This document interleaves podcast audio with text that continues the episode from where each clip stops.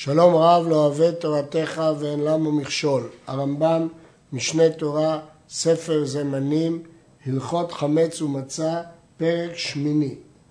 סידור עשיית מצוות אלו בליל חמישה עשר כך הוא. כיוון שיש הרבה מצוות בלילה הזה, נהגו הראשונים לעשות סימנים לסדר. גם הרמב"ם פה הקדיש פרק שלם לתאר את סדר העשייה. בתחילה מביאים כוס לכל אחד ואחד. הוא מברך בורא פרי הגפן ואומר עליו קידוש היום וזמן ושותה. הרמב"ם כותב שכאן בליל הסדר צריך כוס לכל אחד ואחד מפני חיוב ארבעה כוסות. זה לא רק כוס של קידוש, זה כוס ראשונה מארבע כוסות ולכן כל אחד צריך שיהיה כוסו לפניו. הוא מברך בורא פרי הגפן, קידוש היום ושהחיינו. ושותה. ואחר כך מברך על נטילת ידיים ונוטל ידה.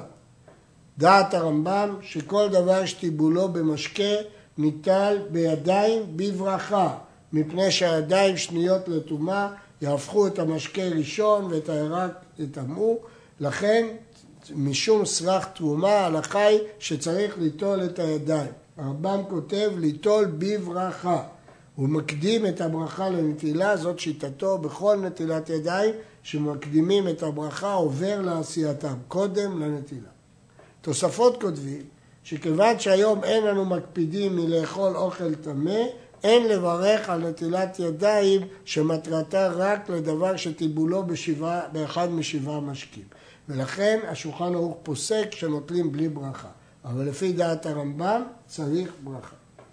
ומביאים שולחן ערוך ועליו מרור וירק אחר ומצה וחרוסת וגופו של חבש הפסח ובשר חגיגה של יום ארבע עשר. ובזמן הזה מביאים על השולחן שני מיני בשר, אחד זכר לפסח ואחד זכר לחגיגה. אם כן מביאים שולחן ערוך. דעת הרמב"ם שכל הטיבולים בליל הסדר הם בחרוסת. לכן גם את הירק האחר שלפני המרור גם כן מטבלים בחרוסת. זאת שיטת הרמב"ם. מביאים שני תבשילים או שני מיני בשר, זכר לפסח וזכר לחגיגה. מתחיל ומברך בורא פרי האדמה, כי הוא הולך לאכול ירק, ולוקח ירק ומטבל אותו בחרוסת. ואוכל כזית הוא וכל המסובים עמו כל אחד ואחד אין פחות מכזית. דעת הרמב"ם שגם הטיבול הראשון צריך להיות בכזית, כי אין אכילה פחות מכזית. החולקים עליו סוברים שאוכלים פחות מכזית, כי כל מטרת האכילה הזאת זה כדי שישאלו התינוקות, ובפרט שלא רוצים להיכנס לספק ברכה אחרונה. אבל דעת הרמב"ם שאוכלים כזית.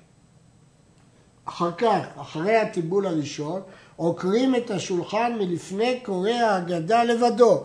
לא צריך לעקור את השולחנות מלפני כל אחד ואחד. די שיעקרו מפני, מלפני קורא ההגדה כדי שהתינוקות ישאלו מה נשתנה. ומוזגים הכוס השני, כך לשון המשנה, וכאן הבן שואל, ואומר הקורא מה נשתנה הלילה הזה מכל הלילות.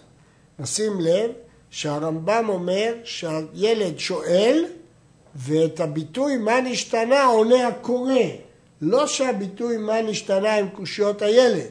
הילד שואל את התמיהה שלו, ובעל הסדר מפרט לפניו את כל השינויים. שבכל הלילות אין לנו מטבלין אפילו פעם אחת, והלילה הזה שתי פעמים. שבכל הלילות אנו אוכלים חמץ ומצה, והלילה הזה כולו מצה. שבכל הלילות אנו אוכלים בשר צלי שלוק ומבושל והלילה הזה כולו צלי, שבכל הלילות אנו אוכלים שאר ירקות והלילה הזה מרורים, שבכל הלילות אנו אוכלים בין יושבים בין מסובים והלילה הזה כולנו מסובים. בזמן הזה אינו אומר והלילה הזה כולו צלי, שאין לנו קורבן. אחרי השאלות מתחילים בהגדה, הוא מתחיל בגנות כפי שדיברנו קודם וקורא עד שגומר דרש פרשת ארמי עובד אבי כולה, פירשנו את זה בפרק הקודם. הוא מחזיר השולחן לפניו ואומר פסח זה שאנו אוכלים לפי דעת הרמב"ם, החזרת השולחן נעשית רק אחרי קריאת ההגדה ודרשת ארמי עובד אבי. רק אז מחזירים את השולחן. ואומר, פסח זה שאנו אוכלים על שם שפסח המקום ברוך הוא על בתי אבותינו במצרים, שנאמר ועברתם זבח פסח הוא להשם. נשים לב שפה לא כתוב מגביה את הפסח, כדי שלא יהיה חשש של מקדיש קודשים. אבל במרור מגביה המרור בידו ואומר מרור זה שאנו אוכלים על שם שמררו המצרים את חיי אבותינו במצרים, שנאמר וימררו את חייהם. הוא מגביה מצה בידו, ואומר מצה זו שאנו אוכלים על שם שלא הספיק בצקם של אבותינו להחמיץ עד שנגלה עליהם הקדוש ברוך הוא גלם מיד, שנאמר ויפו את הבצק אשר הוציאו ממצרים. ובזמן הזה אומר פסח שאבותינו אוכלים בזמן שבית המקדש קיים, כי בעוונותינו עכשיו הוא חרב. על שם שפסח הקדוש ברוך הוא על בתי אבותינו.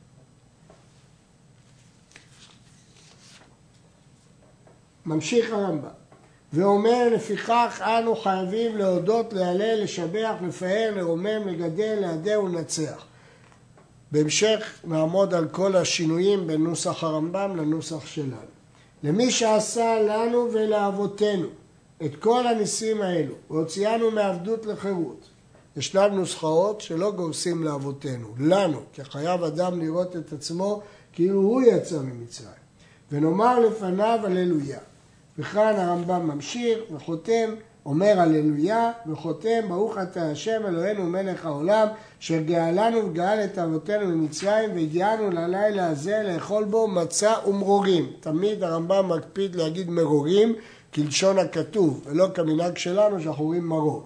ובזמן הזה מוסיף, כן השם אלוהינו ולאבותינו אבותינו יגיענו למועדים ולרגלים אחרים הבאים לקראתנו לשלום וכדומה, עד שהוא חותם, ברוך אתה השם, גאל ישראל, ומברך על הגפן ושותה כוס שני. כבר אמרנו שלפי הרמב"ם מברכים בורא פרי הגפן על כל כוס וכוס, והסברנו את הטעם. ואחר כך מברך על נטילת ידיים, ונוטל ידיו שנייה. מדוע? הרי הוא כבר בירך פעם אחת על נטילת ידיים, שהרי הסיח דעתו בשעת קריאת ההגדה. קריאת ההגדה נחשבת היסח הדעת. ולוקח שני רקיקים, חולק אחד מהם ומניח פרוס לתוך השלם, ומברך המוציא לחם מן הארץ. הרמב"ם מדגיש שני רקיקים, אחד פרוס ואחד שלם. ומפני מה אינו מברך על שתי כיכרות כשאר ימים טובים, שהוא שנאמר לחם עוני, מה דרכו של עני בפרוסה, אף כאן בפרוסה. דעת הרמב"ם שבכל יום טוב מברך על שני כיכרות, אבל בפסח כיכר ופרוסה, כמו אני. דעת רבי גאון, שרק כשהביאו לו פתיתים ושלמים, אז מברכים על פרוסה. אבל לפי הרמב"ם אין שלב שהביאו לו פתיתים ופרוסים, אלא מראש על, מברך על כיכר ופרוס. התוספות חולקים וסוברים שצריך את שני הדינים לקיים. גם לחם עוני וגם שני כיכרות של יום טוב, ולכן לפי התוספות צריך שלוש מצות, כדי שתהיה אחת פרוסה ושתיים שלמות. הרמב"ם חולק וסובר שרק שתיים. הטעם של הרמב"ם, כי אם נעשה כמו התוספות, לא ניכר שזה לחם עוני, להפך, יש לו יותר כיכרות. אבל לפי הרמב"ם זה אני, שמתוך שתי הכיכרות, האחת היא פרוסה. הלכה ו' ואחר כך כורך מצה ומרור כאחד ומטבל בחרוסת ומברך ברוך אתה השם אלוהינו מלך העולם אשר קידשנו במצוותיו וציוונו על אכילת מצה ומרורים ואוכלם ואם אכל מצה בפני עצמה ומרור בפני עצמו מברך על זה בפני עצמו ועל זה בפני עצמו. אם כן מברך על המצה מברך על המרור או יחד בכריכה או בנפרד. הרמב"ם אומר ששתי אפשרויות היו קיימות בזמן המקדש. ואחר כך מברך, ברוך אתה השם אלוהינו מלך העולם, אשר קידישנו מצוותיו וציוונו על אכילת הזבח, ואוכל מבשר חגיגת ארבע עשר תחילה, של קורבן חגיגה, ומברך, ברוך אתה השם אלוהינו מלך העולם, אשר קידישנו מצוותיו וציוונו על אכילת הפסח, ואוכל מגופו של פסח, ולא ברכת הפסח פותרת של זבח, ולא של זבח פותרת את של פסח. נשים לב, הרמב"ם לא דורש בזמן המקדש לכרוך את הפסח עם המצה והמרור, אלא אוכל קודם מצה ומרור, או כרוכים או בנפרד, אחר כך הוא אוכל מבשר קורבן חגיגה, ולבסוף הוא אוכל מבשר הפסח כדי שיהיה נאכל על הסבה. וצריך ברכה נפרדת על אכילת בשר חגיגה, וברכה נפרדת על אכילת קורבן פסח. זהו כשהמקדש היה קיים. בזמן הזה, שאין שם קורבן, אחר שמברך המוציא לחם, חוזר ומברך על אכילת מצה, הוא מטבל מצה בחרוסת ואוכל. וחוזר ומברך על אכילת מרור, ומטבל מרור בחרוסת ואוכל. ולא ישאיר אותו בחרוסת, שמא יבטל טעמו, וזה מצווה מדברי סופרים. וחוזר וחורך מצה ומרור ומטבל בחרוסת, ואוכלם בלא ברכה זכר למקדש. נשים לב, אחרי שהוא בירך המוציא בזמן הזה, הוא יכול יברך על אכילת מצה ויאכל את המצה בנפרד. כאן אין אופציה לאכול אותה יחד עם המרור. מדוע? כי מרור בזמן הזה דרבנן, ומצה היא מהתורה, ולכן יש חשש שטעם המרור יבטל את טעם המצה. ולכן צריך לאכול את המצה בנפרד ואת המרור בנפרד. אבל כדי לעשות זכר למקדש, חוזרים אחר כך וכורכים מצה ומרור ומטבלים בחרוסת ואוכלים בלי ברכה זכר למקדש. כאשר מטבלים את המרור בנפרד בחרוסת, אנחנו לא משהים אותו בחרוסת כדי שלא יבטל טעם מרור. יש להדגיש שהרמב"ם דורש גם את המצה לטבל בחרוסת. רבים חולקים עליו, הרעב"ד חולק בחריפות, לא באר את טעמו, וכך נוהגים שלא לטבל בחרוסת. הטעם הוא כנראה כדי שלא יבטל החרוסת את טעם מצה דאורייתא, למרות שטעם נאמר במרור ולא במצה. לפי הרמב"ם להפך, כל אכילה צריכה לפתן, ולכן הוא רוצה לטבל את המצה בחרוסת. ואחר כך נמשך בסעודה ואוכל כל שהוא רוצה לאכול, ושותה כל שהוא רוצה לשתות. ובאחרונה אוכל מבשר הפסח אפילו כזית, ואינו תואם אחריו מאכל אחר כלל. בזמן המקדש, המאכל האחרון חייב להיות קורבן הפסח, כפי שלמדנו, אין מפטירין אחר הפסח אפיקומן. ובזמן הזה אוכל כזית מצה ואינו תואם אחריה כלום, כדי שיהיה הפסק סעודתו וטעם בשר הפסח כשהיה קורבן, או המצה בזמן הזה, בפיו שאכילתן היא המצווה. רוצים שהוא יישאר עם טעם המצווה, ולכן בזמן הקורבן הטעם האחרון שבפיו צריך להיות קורבן פסח, ואילו בזמן הזה הטעם האחרון צריך להיות של מצה וכזית דווקא. ואחר כך נוטל ידיו ומברך ברכת המזון על כוס שלישי ושותהו. ואחר כך מוזג כוס רביעי וגומר עליו את ההלל ואומר עליו ברכת השיר. הרמב"ם לא כותב לברך על ההלל. מדוע לא מברכים על ההלל בליל הפסח? מסביר הרימיגש כי הוא נאמר דרך שמחה ושיר. ואומר עליו ברכת השיר ויהי אלוך השם אלוהינו כל מעשיך ואינו תואם אחר כך כלום כל הלילה חוץ מן המים. ויש לו למזוג כוס חמישי ולומר עליו הלל הגדול. מחלוקת גרסאות בגמרא, הרמב"ם גורס שאומרים כוס חמישי רשות ואומרים עליו הלל הגדול. מה זה הלל הגדול? והוא מועדו להשם כי טוב עד על נהרות בבל. וכוס זה אינו חובה כמו ארבעה כוסות. הרמב"ם מוסיף שיכול לשתות ויכול לגמור את ההלל בכל מקום שירצה, אף על פי שאינו מקום סעודה. הדבר הזה בנוי על דברי הגמרא שהיו שומעים מהגגות את קריאת ההלל. אבל אה, יש להעיר שיש חולקים וסוברים שהכוסות חייבים להיות בתוך הסעודה ולא יכולים להפריד אותם מן הסעודה. הלכה י"א מקום שנהגו לאכול צלי בלילי פסחים, אוכלים. מקום שנהגו שלא לאכול, אין אוכלים. גזרה שמי יאמרו בשר הפסח הוא. ובכל מקום אסור לאכול שא צלוי כולו כאחד בליל זה, מפני שנראה כאוכל קודשים בחוץ. ואם היה מחותך או שחיסור ממנו עבר או שלק בו עבר והוא מחובר, הרי זה מותר במקום שנהגו.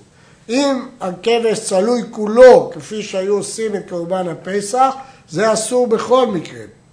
אם הוא לא צלוי כולו, נחתך עבר או שלוק בו עבר, כל התנאים הללו, זה לא כמו שהיה במקדש, ואז זה תלוי במנהג. מקום שנהגו כן, מקום שלא נהגו לא.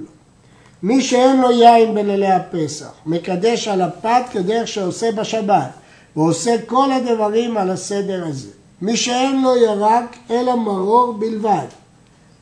בתחילה מברך על המרור שתי ברכות, בורא פרי אדמה ועל אכילת מרור, ואוכל בטיבול ראשון, וכשגומר ההגדה מברך על המצה ואוכלה, וחוזר ואוכל מן המרור בלא ברכה.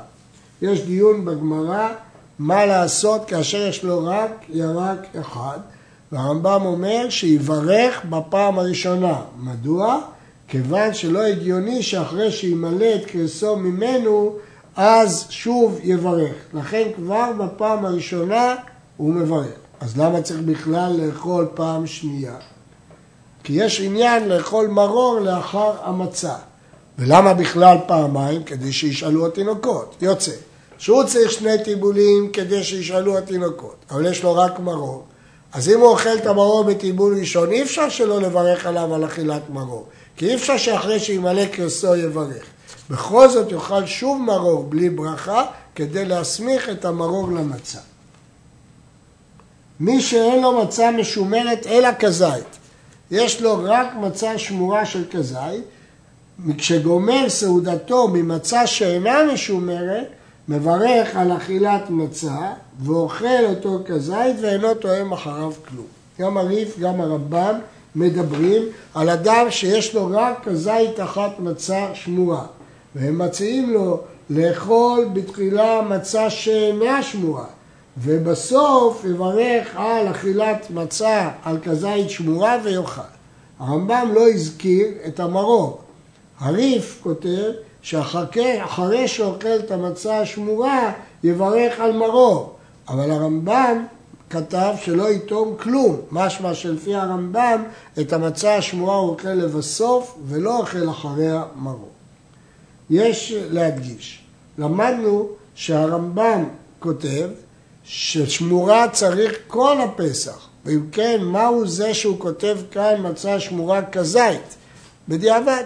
כאשר אין לו מצה שמורה לכל הפסח, אז ישתמש בה כפי שהוא תיאר בהלכה הזו. מי שישן בתוך הסעודה והקיץ, מי שישן בתוך הסעודה והקיץ, אינו חוזר ואוכל. בני חבורה שישנו מקצתן בתוך הסעודה, חוזרים ואוכלים. נרדמו כולם ונאוהו, לא יאכלו. נתנמנמו כולם, יאכלו. המשנה אומרת שרבי יוסי אומר נתנמנמו יאכלו, נרדמו לא יאכלו. השינה היא היסח הדעת. כיוון שהשינה היא היסח הדעת, אי אפשר לחזור ולאכול. ולכן, אם הוא יש, בתוך הסעודה הקיץ, אינו חוזר ואוכל, כי היה לו היסח הדעת. ואם נתנמנמו, יאכלו, כי הנמנום לא קרוי הפסק. מה זה הנמנום? שאם קוראים לו, הוא יודע לענות. מכאן ואילך כותב הרמב"ם את נוסח ההגדה. והוא כותב, נוסח ההגדה שנהגו בה ישראל בזמן הגלות כך הוא, מתחיל על כל שני ואומר, ומפרט את כל הנוסח. אנחנו נציין רק את ההבדלים בין הנוסח הזה לנוסחים המקובלים ברוב ישראל. ואלו הם ההבדלים. הרמב"ם פותח בבהילו יצאנו ממצרים. ולא כמו ברוב הנוסחאות שמתחילים הלחמה ענייה. סדר הקושיות בהגדת הרמב"ם הסדר הוא ההטבלה, מצה, מרור והסבה. בנוסחים המקובלים הסדר הוא מצה, מרור, הטבלה והסבה. בנוסחים המקובלים כתוב כל המרבה להסתפר ביציאת מצרים. הרמב"ם תמיד כותב כל המעריך ביציאת מצרים. כל הקטע שרבי יוסי הגלילי ודיינו אינו מופיע בנוסח הרמב"ם. פסח, מצה ומרורים בנוסח הרמב"ם, להבדיל מהנוסחים שלנו, פסח, מצה ומרור. בכל דור ודור חייב אדם להראות את עצמו, כפי שכבר תיארנו, ולא כמו בנוסחים שלנו, לראות את עצמו. לפיכך אנחנו חייבים להודות. ברמב"ם מובאים שמונה פעלים של הודאה ושבח. התוספות כותבים שיש רק שבעה כנגד שבעה רקיעים. בנוסח המקובל כתוב גם לקלס, יש עליו עוררים, כי המונח לקלס יש לו משמעות כפולה. הוצאנו מעבדות לחירות, סרדר הדברים בנוסח הרמב"ם, מעבדות לחירות, משעבוד לגאולה, מיגון לשמחה, מאבל ליום מאפלה לאור גדול. בנוסחים אחרים הסדר הוא שונה. חתימת הרמב"ם, ברוך אתה השם, גאל ישראל, הרמב"ם לא המשיך לתאר את ההלל שלאחר הסעודה ואת שאר התיאור, אלא חתם בגאל ישראל.